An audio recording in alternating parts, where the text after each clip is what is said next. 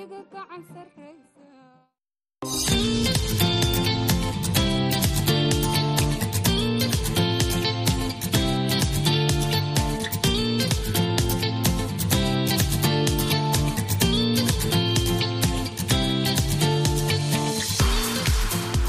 ሰላም ጤና ስጥልኝ። የተከበራችሁ አድማጮቻችን እንደምን አምሽታችኋል? ከአሜሪካ ድምፅ ዋሽንግተን ዲሲ የእሁድ ምሽት የጋቢና ቬ መሰናዶ ጀምሯል። ኤደን ገረመው መሰናዶውን በመምራት ኤልያስ አስማረ በቅንብሩ፣ ጽዮን ግርማ በአርትዖቱ ከአሁን ሰዓት ጀምሮ አብረናችሁ እንቆያለን። ዛሬም በሳምንት ውስጥ ከተደመጡና ተደግሞ ቢሰሙ ያነቃቃሉ ያልናቸውን መሰናዶዎች ነው ይዘን ወደ እናንተ የመጣ ነው። እናንተም አብራችሁን ትቆዩ ዘንድ በአክብሮት እንጋብዛለን።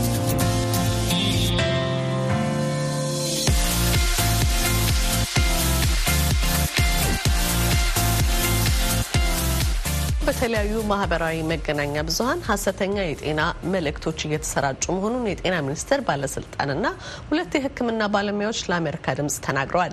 በጤና ጥበቃ ሚኒስቴር የጤና ማህበራዊ ሚዲያ አስተዳደርና የኮሚኒኬሽን ቡድን መሪ ዶክተር ዳንኤል በትረ በተለያዩ ማህበራዊ መገናኛ ብዙኃን ላይ የሕክምና ትምህርት የሚሰጡት ዶክተር ሰይፈ ወርቁና በአለርት ሆስፒታል ሐኪም ጤና ሰብ የሚባለው የማህበራዊ ሚዲያ መምህር ዶክተር ዝማሬ ታደሰ ሀሰተኛ የጤና ስርጭትን በተመለከተ አስተያየቶቻቸውን ለአሜሪካ ድምጽ አጋርተዋል። ደረጀ ደስታ እንደሚከተለው አሰናድቶታል። በተለያዩ የመንግስት ሆስፒታሎች መስራታቸውንና ራሳቸውን በተለያዩ ማህበራዊ ሚዲያ መድረኮች ላይ የሕክምና ትምህርት እንደሚሰጡ የሚናገሩት ዶክተር ሰይፈ ወርቁ በማህበራዊ ሚዲያው በራሳቸው ስምና ፎቶግራፍ ጭምር የሚሰሩ ሀሰተኛ የሕክምና መልእክቶች መኖራቸውን ይገልጻሉ። አንደኛ ከራሴ experience እንግዲህ እንደ clinical ለሳይ አንድ ሰው በታመመ ጊዜ ወደ ሕክምና ቦታ የሚሄድበት አጋጣሚ ወይም ደግሞ አቅሙ ካልፈቀደም ይሁን ወይም ጊዜው ካልፈቀደም ይሁን ወይም ያለበት ቦታ ለሕክምና አመቺ በማይሆንበት ጊዜ የሚጠቀመው በእጁ ላይ ያለውን information ነው። እዛ ላይ ያለውን information ደግሞ search አድርጎ ሲመለከት ከተለያዩ angle ኦች የሚሰሩ የጤና ዘገባዎች አሉ፣ ወይም ደግሞ የጤና መልእክቶች አሉ። እነዛ የጤና መልእክቶች ትክክለኛ መረጃ ናቸው ወይ? ለምሳሌ website ኦችም ሊሆኑ ይችላሉ። የመድኃኒት ማስታወቂያዎችም ያንን ነገር ሊያወጡ ይችላሉ። ትክክለኛውን የጤና መረጃ ሳያገኝ ሊቀር የሚችልበት አጋጣሚ ሊኖር ይችላል። በተለይ በተለያዩ social media ዎች ላይ አንዳንድ ጊዜ የህብረተሰቡን ትኩረት ለመሳብ ሲባል በ social media ገንዘብ ለማግኘት ሲባል እንዲሁም ደግሞ አንዳንድ ጊዜ የሚያጋጠመኝ በእኔም ስም ራሱ እየተሰራ ያለ አንዳንድ ነገሮች አሉ። ለምሳሌ ህገወጥ መድኃኒቶችን የሌላም ባለሙያ መልክ በመጠቀም መሸጥ፣ እንደዚህ አይነት ነገሮችን እየተጠቀሙ በ social media ዎች ላይ ይታያሉ በተደጋጋሚ ጊዜ። ማህበረሰባችን ደግሞ በቂ ግንዛቤ የሌለው ሰው ምንድን ነው የሚያደርገው? እነዚህን ነገሮች እንደ እውነተኛ አድርጎ ይጠቀማቸውና በጊዜው መታከም ሲገባው ወይም ወደ አልተፈለገ ሕክምና ውስጥ ሊገባ ይችላል ወይም ደግሞ ያልተፈለጉ ነገሮችን ወደ መጠቀሙ ወደ ሰለባነት ይሄዳል ማለት ነው። ይሄ በራሴ experience ላይ የማየው ነገር የኔን መልክ ተጠቅመው ሲሉ ምን ማለት ሆነው? እስቲ ትንሽ ያብራሩልን። የኔን መልክ ብቻ አይደለም በ social media ላይ ያለውን ያለነውን ሐኪሞች መልክን ይጠቀሙና edit ያደረጉና በ social media ላይ ይለቁታል። የኛ ያልሆነ ማለት ነው። ወይ ሌላ ስልክ ቁጥር ያስቀምጣሉ፣ ወይ በፌስቡክ ላይ create ያደርጉና መድኃኒቶች መሸጥ ምናምን አይነት ነገር ይሰራሉ። በአለርት ሆስፒታል ጠቅላላ ሐኪምና ጤና ሰብ በሚባለው ትምህርታዊ ጤና ነክ የማህበራዊ መድረክ ላይ መምህር የሆኑት ዶክተር ዝማሬ ታደሰ ባልደረባቸው በሆነ ሌላም ሰው ላይ ተመሳሳይ ነገር መድረሱን ያስረዳሉ። አንድ ጓደኛዬ እንደዚህ ሲለኝ ነበረ። የእሱን ፊት የእሱን ፎቶ ይጠቀሙና የተለያዩ እነዚህ አሁን የመራቢያ አካልን ያሳድጋል እንደዚህ አይነት ነገሮች እየተባሉ የሚሰጡ መድኃኒቶች አሉ፣ ከእውነት የራቁ መድኃኒቶች። እነሱ ግን የሚያደርጉት ምንድን ነው? ያንን መረጃ ይሰጣሉ፣ ለዛ ነገር ያወራሉ። ከዛ በኋላ ግን በውስጥ መስመር አናግሩኝ ይሏቸዋል። ሰውንም ያታልላሉ ማለት ነው። አንዳንድ ጊዜ እንዲሁም screenshot እያደረጉ ሁሉ ይልካሉ ምን እንደተባሉ ማለት ነው። ከዛ በዚህ account ብር ላኩ ይላሉ። ያንን ብር ይወስዳሉ። የማይሆን መድኃኒት ይሰጧቸዋል። እንደው መድኃኒቱም ከደረሳቸው ማለት ነው። አንዳንዴ ደግሞ በቃ ዝም ብለው ስማቸው ጠፍቶ ይቀራል እና እኛ ጋርም ሲመጡ እንዴ ዶክተር እንደዚህ መድኃኒት እልካለሁ ብለሽ መድኃኒት ሳትልኪ፣ እኔ አይደለሁም እኛ አይደለንም ብለን እንላለን። እንደዚህ አይነት እንግዲህ ግልጽ የሆኑ የሚታዩ ችግሮች አሉ።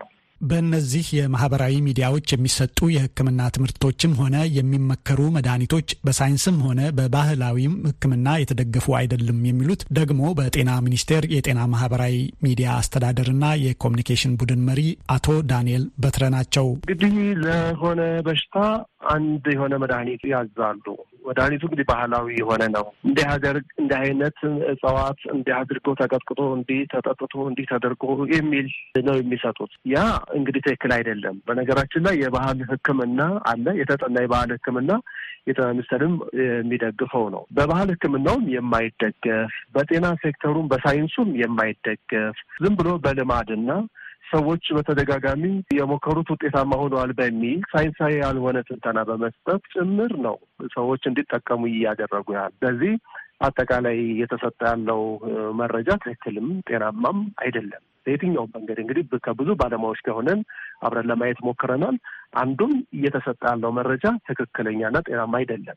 ዶክተር ዝማሬ ታደሰ በማህበራዊ ሚዲያዎቹ ላይ የሚወጡ ማናቸውም የጤና መልእክቶች ለረዥም ጊዜ የሚቆዩ በመሆናቸው የአንድ ወቅት ብቻ ሳይሆን ዘላቂ ጉዳት የሚያስከትሉ መሆኑን ያራራሉ። ጉዳቶቹ አንደኛ በወዲያው እንደ በአጭር ጊዜ የሚታዩ ሊሆኑ ይችላሉ። ሌላው ደግሞ ረጅም ጊዜ የሚታዩ ጉዳቶችም አሉ።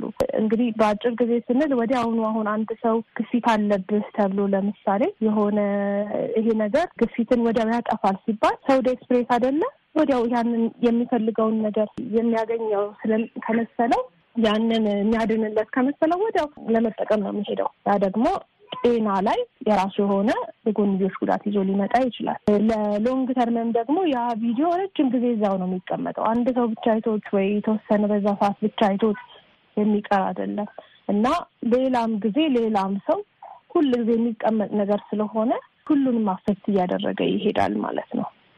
ያ ደግሞ ትክክለኛ ያልሆኑ ነገሮችን ወደ የሰው እውነት ነው ብሎ ያደርገዋል። ከዛ ደግሞ በሽታ ላይ እንዲወድቅ ያደርገዋል።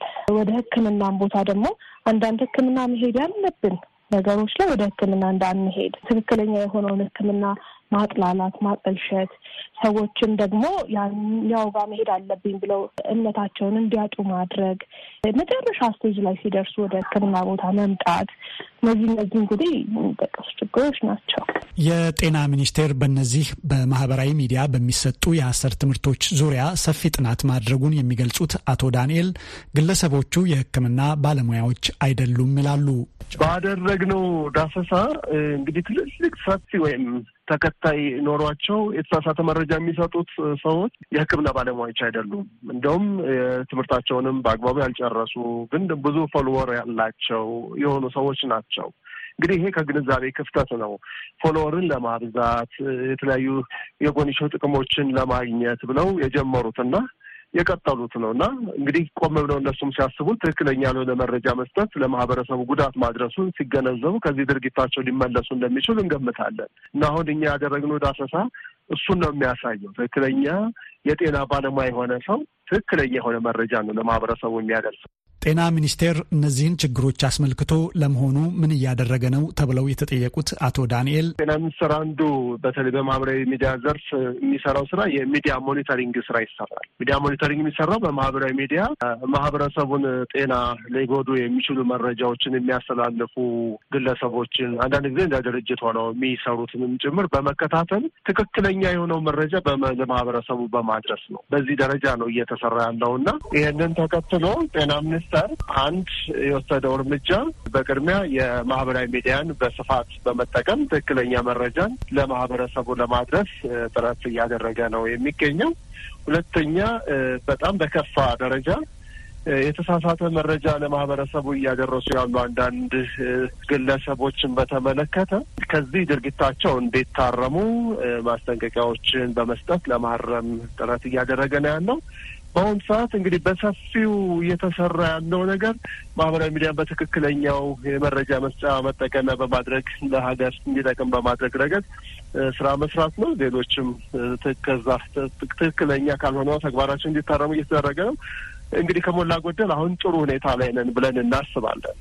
በማህበራዊ ሚዲያ ላይ ወደ 86 ሺህ ተከታዮች ያሏቸው መሆኑን የነገሩን ዶክተር ዝማሬ ጤና ሚኒስቴር ትክክለኛውን የጤና ትምህርት ለመስጠት የሕክምና ባለሙያዎችን አሰባስቦ ባዘጋጀው የቲክቶክ መድረክ ወይም ፎረም ላይ ተሳታፊ መሆናቸውን ገልጸውልናል። ይህን ማድረግ አስፈላጊ ነው ብለው ያመኑበትን ምክንያት ያስረዳሉ።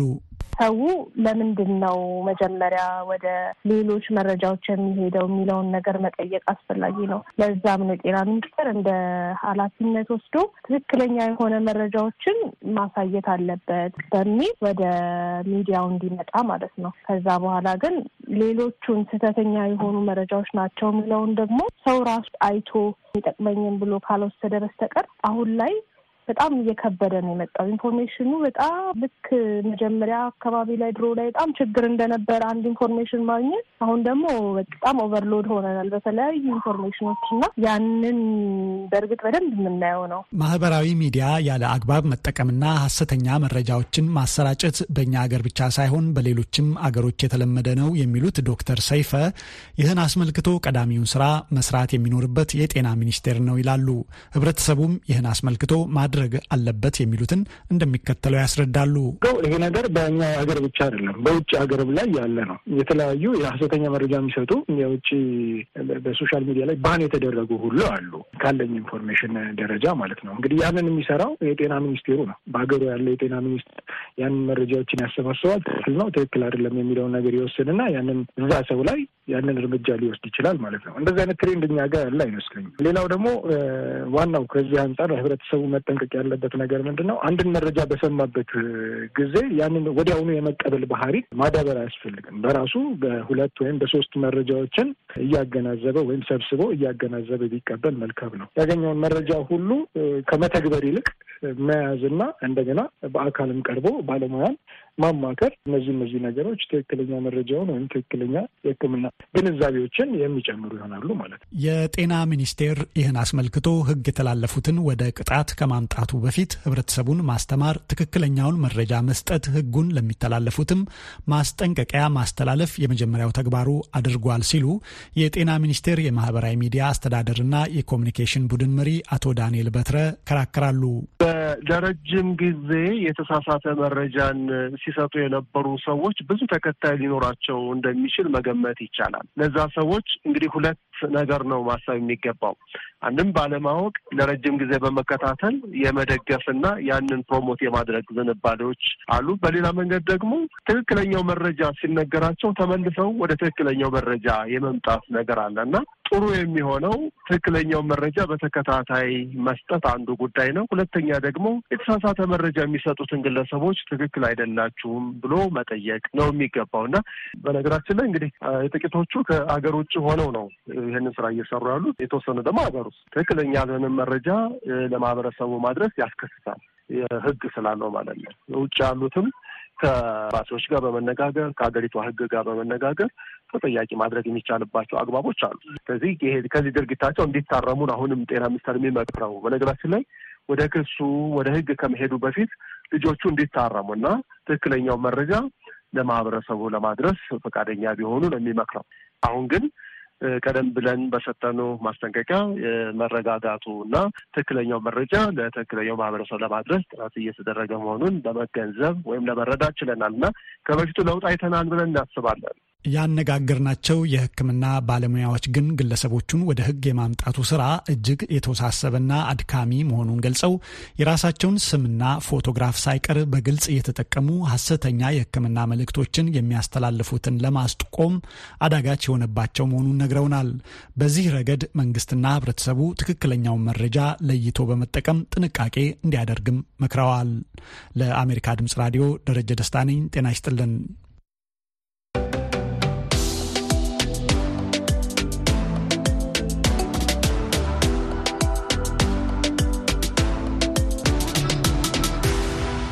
በኢትዮጵያ ዘመናዊ የሙዚቃ ታሪክ ውስጥ ልዩ ቃናን ካስተዋወቁ የ1960ዎቹና ሰባዎቹ አይረሴ ዘመኞች መካከል አንዱ ድምፃዊ ጌታቸው ካሳ ከሰሞኑ ከዚህ ዓለም በሞት ተለይቷል።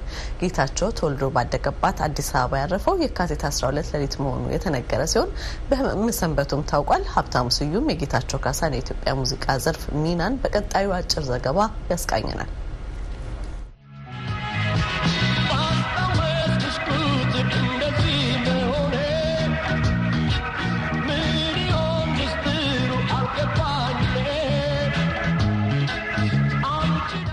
በኢትዮጵያ የሙዚቃ ታሪክ ውስጥ በልዩ አዘፋፈን ዘይቤያቸው ከሚታወቁት መካከል አንዱ የ1960ዎቹና ሰባዎቹ ፈርጥ ትዝታን፣ ናፍቆትን ብሎም አርበኝነትን በዝግታ ዓመት አቀንቅኖ ከአድማጭ ልብ የቀረው ጌታቸው ካሳ ከሰሞኑ ከዚህ ዓለም በሞት ተለይተዋል። የዛሬ 80 ዓመት ገደማ አዲስ አበባ መርካቶ የተወለደው ጌታቸው የሙዚቃ አድማሱን ያሰፋው፣ ጉሮሮውን ያሟሸው በወቅቱ የወጣት ኢትዮጵያውያንን ቀልብ ገዝተው በነበሩ የጣሊያንኛ እንዲሁም የአሜሪካውያኑ እንግሊዝኛ ሙዚቃዎች ነበረ። ለሙዚቃ ልቡ ማድላቱን ካልወደዱለት ቤተሰቦቹ ጋር ያልተስማማው ጌታቸው ጸጋዬ የሚለውን የአባቱን ስም እስከ መቀየር ተወልዶ ካደገባት አዲስ አበባ ወደ ምስራቅ ኢትዮጵያ ሐረር፣ ድሬዳዋ እስከ መኮብለል ደርሰዋል። የኢትዮጵያ ሙዚቃንና ሙዚቀኞችን ታሪክ ለሚያጠናው ጋዜጠኛና ደራሲው ይናገር ጌታቸው ሙዚቃን ብለው የኮበለለው ታዳጊው ጌታቸው ለምስራቅ ኢትዮጵያ ቀጠና የዘመናዊ ሙዚቃ ማንሰራራት የነበረውን ሚና እንዲህ ገልጸዋል። በኢትዮጵያ ሙዚቃ ውስጥ ጌታቸው ካሳ የሚልን ስም በማስተዋወቅ በኩል ቀዳሚው ስፍራ ሀረር ነው እና ጌታቸው ሀረር ሂዶ ሙዚቃን መስራት ከጀመረ በኋላ በተለይ ደግሞ ምስራቃዊ ሰጎን የሚባለው የሙዚቃ ኦርኬስትራን በእጅጉን የሚተማመንበትና በተለያዩ ቦታዎች የእሱን ስራዎች በማቅረብ በምስራቅ ኢትዮጵያ ያለው የኢትዮጵያ ሙዚቃ እንቅስቃሴ እንዲያብብ የበኩሉን ሚና በመወጣት ሂደት ውስጥ በታሪክ አንድ ስፍራ ይዞ ይገኛል ወይም ደግሞ አንድ ስፍራ ሊይዝ ይችላል ብሎ መናገር ይቻላል። የጌታቸው ሚና የመጀመሪያው የሚሆነው በተለይ አዲስ አበባን ማዕከል ያደረገው የኢትዮጵያ ሙዚቃ እንቅስቃሴ ከአዲስ አበባ ውጭ ባለው አካባቢም ስፍራ እንዲኖረው በተለይ ደግሞ በምስራቅ ኢትዮጵያ ሀረር ላይ በነበረው እንቅስቃሴ ውስጥ የራሱ ስፍራ ያለው ሰው ተደርጎ ይወሰዳል።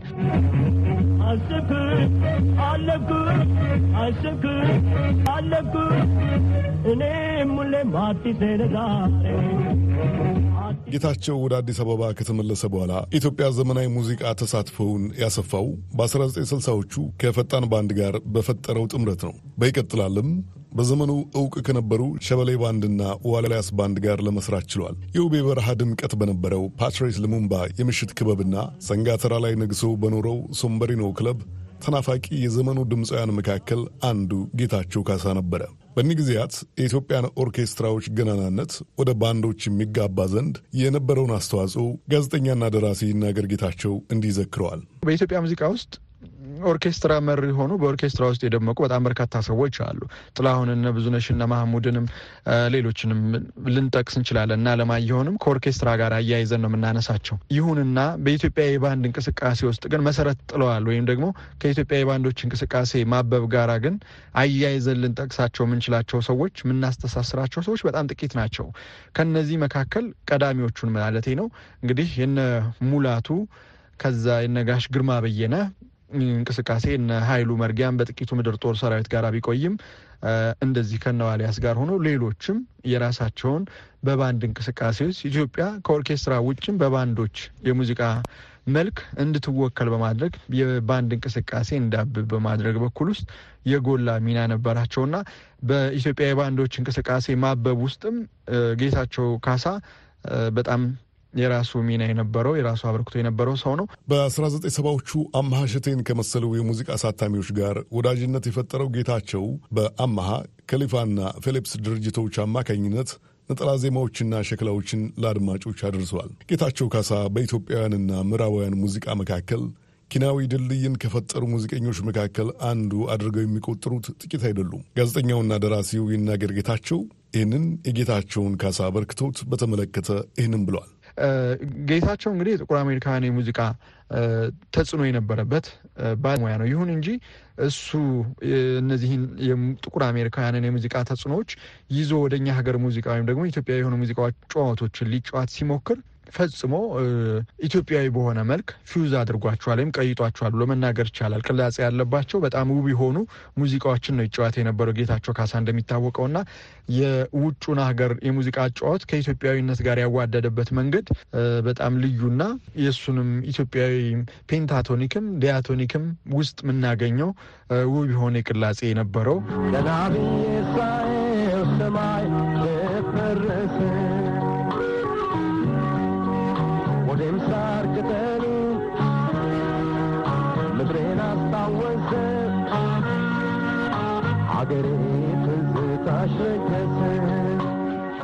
በ1973 ዓ ም ወደ ዩናይትድ ስቴትስ ለሥራ ያቀናው ዕውቁ ድምፃዊ በስደት ሕይወት ውስጥ ለ27 ዓመታት ቆይተዋል። በእነዚህ ዓመታት ውስጥ በአሜሪካ በሚገኙ የተለያዩ ትውልደ ኢትዮጵያን መድረኮችና የመዝናኛ ስፍራዎች ውስጥ በተናጠልና ከሌሎች ድምፃውያን ጋር ሥራዎቹን አቅርበዋል። እኒህ ዓመታት ድምፃዊው ተጨማሪ አዳዲስ ሥራዎችን ማቅረብ እየቻለ ሳይጠቀምባቸው ያለፈባቸው የስደት ሕይወትን አሉታዊ ገጽታ ማሳያ ጊዜያት ናቸው ሲሉ የሚጠቅሷቸው አሉ። ለዓመታት የኢትዮጵያን ሙዚቃ የሚመለከቱ ጉዳዮችን በሀገር ውስጥም ሆነ በውጭ ሀገራት የሚኖሩ ኢትዮጵያን ድምፃውያንን ሕይወት ሲዘግብና ሲሰንድ የኖረው የራዲዮና ቴሌቪዥን መሰናዶ አቅራቢው ተወልደ በየነ ተቦርነ ከዚህ የተለየ ሐሳብ አለው። ጌታቸው ለሥራዎች የላቀ ጥራት ከሰጠው ትኩረት አንጻር መታየት እንዳለበት ያስረዳል። ሀሳቡ እንደ ሀሳብ መነሳቱ ትክክል ነው ብዬ አስባለሁ። ነገር ግን አብሮ ጎን ለጎን ማየት የሚቻል ነገሮች ደግሞ ሊኖሩ ይገባል። ጌታቸው እንደ አብዛኛው እምነትና አመለካከት የነበረው ነው። በዛ እምነቱ ውስጥ ከሚያምንበት ነገሮች ወጥቶ ሌሎች ነገሮችን ላለማድረግ ብዙ ፈተናዎች ነበሩበት ብዬ አስባለሁ። ለዚህ እንደ ምክንያት የምቆጥረው ሙዚቃ የራሱን ደረጃና መጠን በጠበቀ ትናንት ከሰራቸው ስራዎች በተሻለ መልኩ ባበረክት የበለጠ ለታሪኬም አብልጬ ለመወዳትን ሙዚቃ ዋጋ በከፍል ተገቢ ባለሙያ እንደነበር አውቃለሁ። ለዚህም ማሳያ የምነግርህ ጌታቸው የመጨረሻ አልበሙን ይሄ ብዙዎቻችን በተለይ አዲሱ ትውልድ ማለቴ ነው አዲስ አበባ፣ እወድሻለሁ፣ ቀና ብዬ ሳየው ሰማይ የሚሉትን ጨማምሮ ያሉበት አልበም የሰራው ከሰላሳ አምስት ዓመት በፊት ነው። ነገር ግን አሁንም እንደ አዲስ ስራ ነው ለትውልዱ መጥኖ ዘሪቱ ከበደና ሚካኤል በላይነህ የተባሉ ወጣት ድምፃውያንን ከአዲሱ ትውልድ አሸንፎ ስራው ድጋሚ እንዲሰራው ነው ወደ ሌሎችም እየተጋባ ያለው። ያን ስታይ አሻግሮ የማየት ብቃቱ እና ሙዚቃን በሚመጥን ደረጃ ለመስራት የነበረውን ፍላጎት ያሳያል። አንዳንዴ በአመት ስድስት አልበም ምንም ውስጥ የማይገባ ልሰራ ትችላለህ። በትክክለኛ ሚዛኑ ሲመዘን ግን ጥራት ያላቸው ነገሮች ምን ያህል ተሰርተዋል የሚለውም ግምት ውስጥ መግባት ያለበት ይመስለኛል። ዞሮ ዞሮ ከነበረው የስደት ጫናና ሌሎች ተያያዥ ጉዳዮች አንጻር ጌታቸው ክብሩንና ፍቅሩን በአግባቡ የተጠቀመ ይመስለኛል። በኢትዮጵያ እስራ ምዕት ወይም ሚሌኒየም ማግስት ወደሚወዳት ሀገሩ ማንነቱን እንደጠበቀ የተመለሰው ጌታቸው በቀጣይ ዓመታት በተለያዩ መድረኮች ላይ ዘመን ተሻጋሪ የሙዚቃ ስራዎቹን አቀንቅኗል። በቅርብ ዓመታት ውስጥ ደግሞ በምሽት መዝናኛዎች ላይ ተወዳጅ ሙዚቃዎችንም ያስደምጥ ነበረ። የቅርብ ሳምንታት ክራሞቱ በጤና እክል የተፈተነ ነበረ። ጌታቸው ካሳ በመጨረሻዎቹ ዘመናት ላይ የሚሰራ የነበረው ጊዜ ባርና ሬስቶራንት ነው። አንድ ጓደኛችን ክለብ ውስጥ ነው የሚሰራው። ያው ጌቾ ደግሞ እንደሚታወቀው ከሰው ጋር ያለው አቅራቦት በጣም ውስንና ውስንና ውስን ነው፣ እጅግ በጣም ውስን ነው። በዚህና በሌሎች ምክንያቶች ትንሽ ስራ ላይም ገባ ነበር ብሎ በመጨረሻ አካባቢ ግን ስራ መምጣት አልቻለም። ለምን እንዳልመጣ የሚሰራበት ቤት ባለቤት ስልክ ተደውሎ ሲጠየቅ እግሩን እንዳመመው ተናገረ። የሰማነው አቻሬ ነው። አቻሬ የኪነ ጥበብ ሰዎችን ለማገዝ ያለሙ መርሃ ግብሮችን በማስተባበር ድጋፍ ለሚሹትም ቀድሞ ደራሽ ናቸው ከሚባሉ የኪነ ጥበብ ወዳጆች መካከል አንዱ ነው። አንጋፋውን የሙዚቃ ሰው የመጨረሻ ጊዜያት አቻሬ እንዲያስታውሳቸዋል። ይህ ደወለልኝና ተያይዘን ወደዛ ሄድን። ስንሄድ እግሩ አብጧል፣ መነሳት አልቻለም። ብቻ ቶሎ ቶሎ ብለን አንድ ሆስፒታል ወሰድ ነው። አንድ መልካም ሰው እሳቸው ጋር ወሰድ ነው።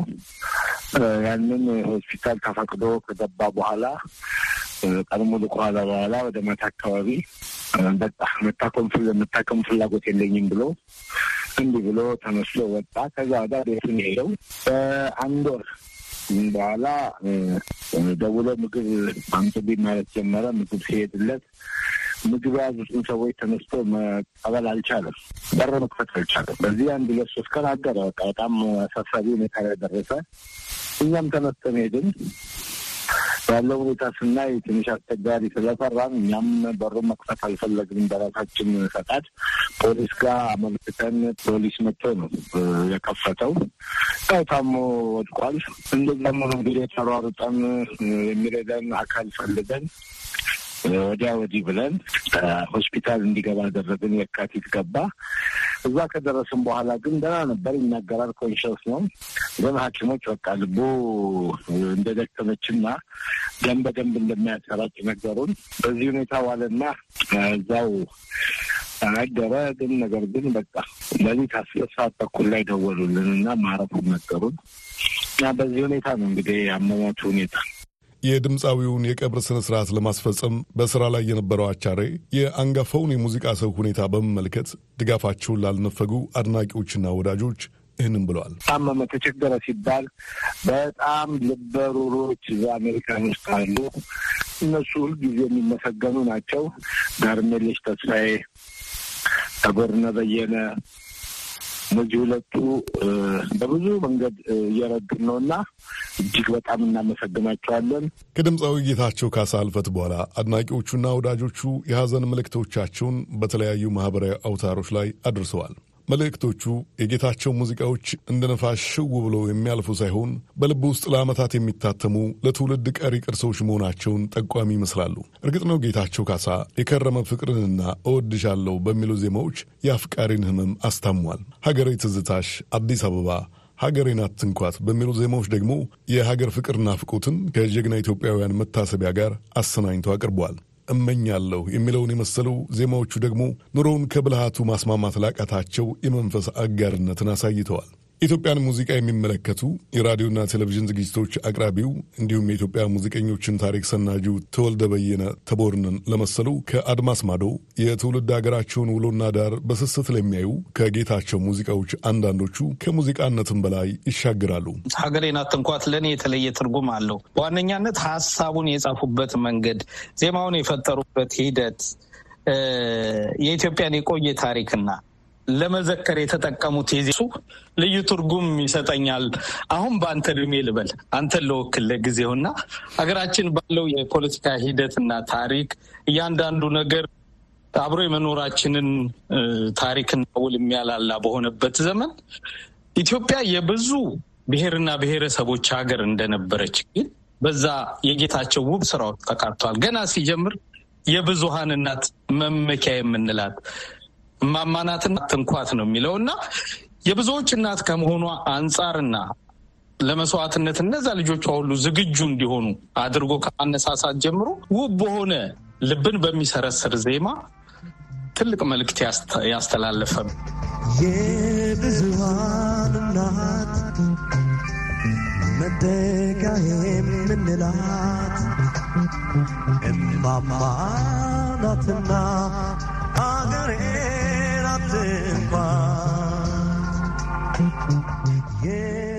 በህመም ውስጥ ስለመቆየቱ የተነገረለት አንጋፋው ድምፃዊ የካቲት 12 ቀን 2016 ዓ ም በ80 ዓመቱ ከዚህ ዓለም በሞት መለየቱ ታውቋል።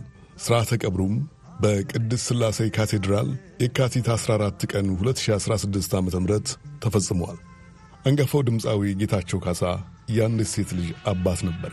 ለአድናቂና ቤተሰቦቹ መጽናናትን ይመኛል።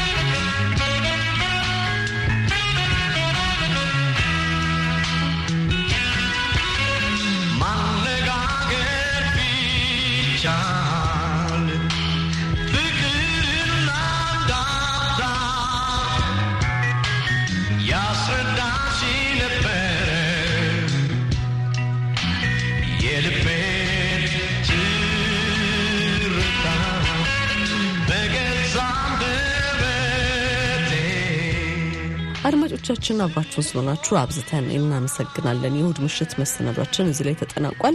በነገው ምሽት በመደበኛ የሬዲዮ በቴሌቪዥን መሰናዷችን እንጠብቃችኋለን። አስተያየት ወይም ጥያቄ ቢኖራችሁ በፌስቡክ ገጻችን ቪያ መሀሪክ ላይ ለጋቢና ቪ እያላችሁ አድርሱን። ኤደን ገረመው መሰናዶውን በመምራት ኤልያስ አስማረ በቅንብሩ፣ ጽዮን ግርማ በአርቶቱ ከመላ የአሜሪካ ድምፅ ባለሙያዎችና ዘጋቢዎች ጋር በመሆን እዚህ ላይ እንሰናበታለን። ሰላም ጤና ስጥልን።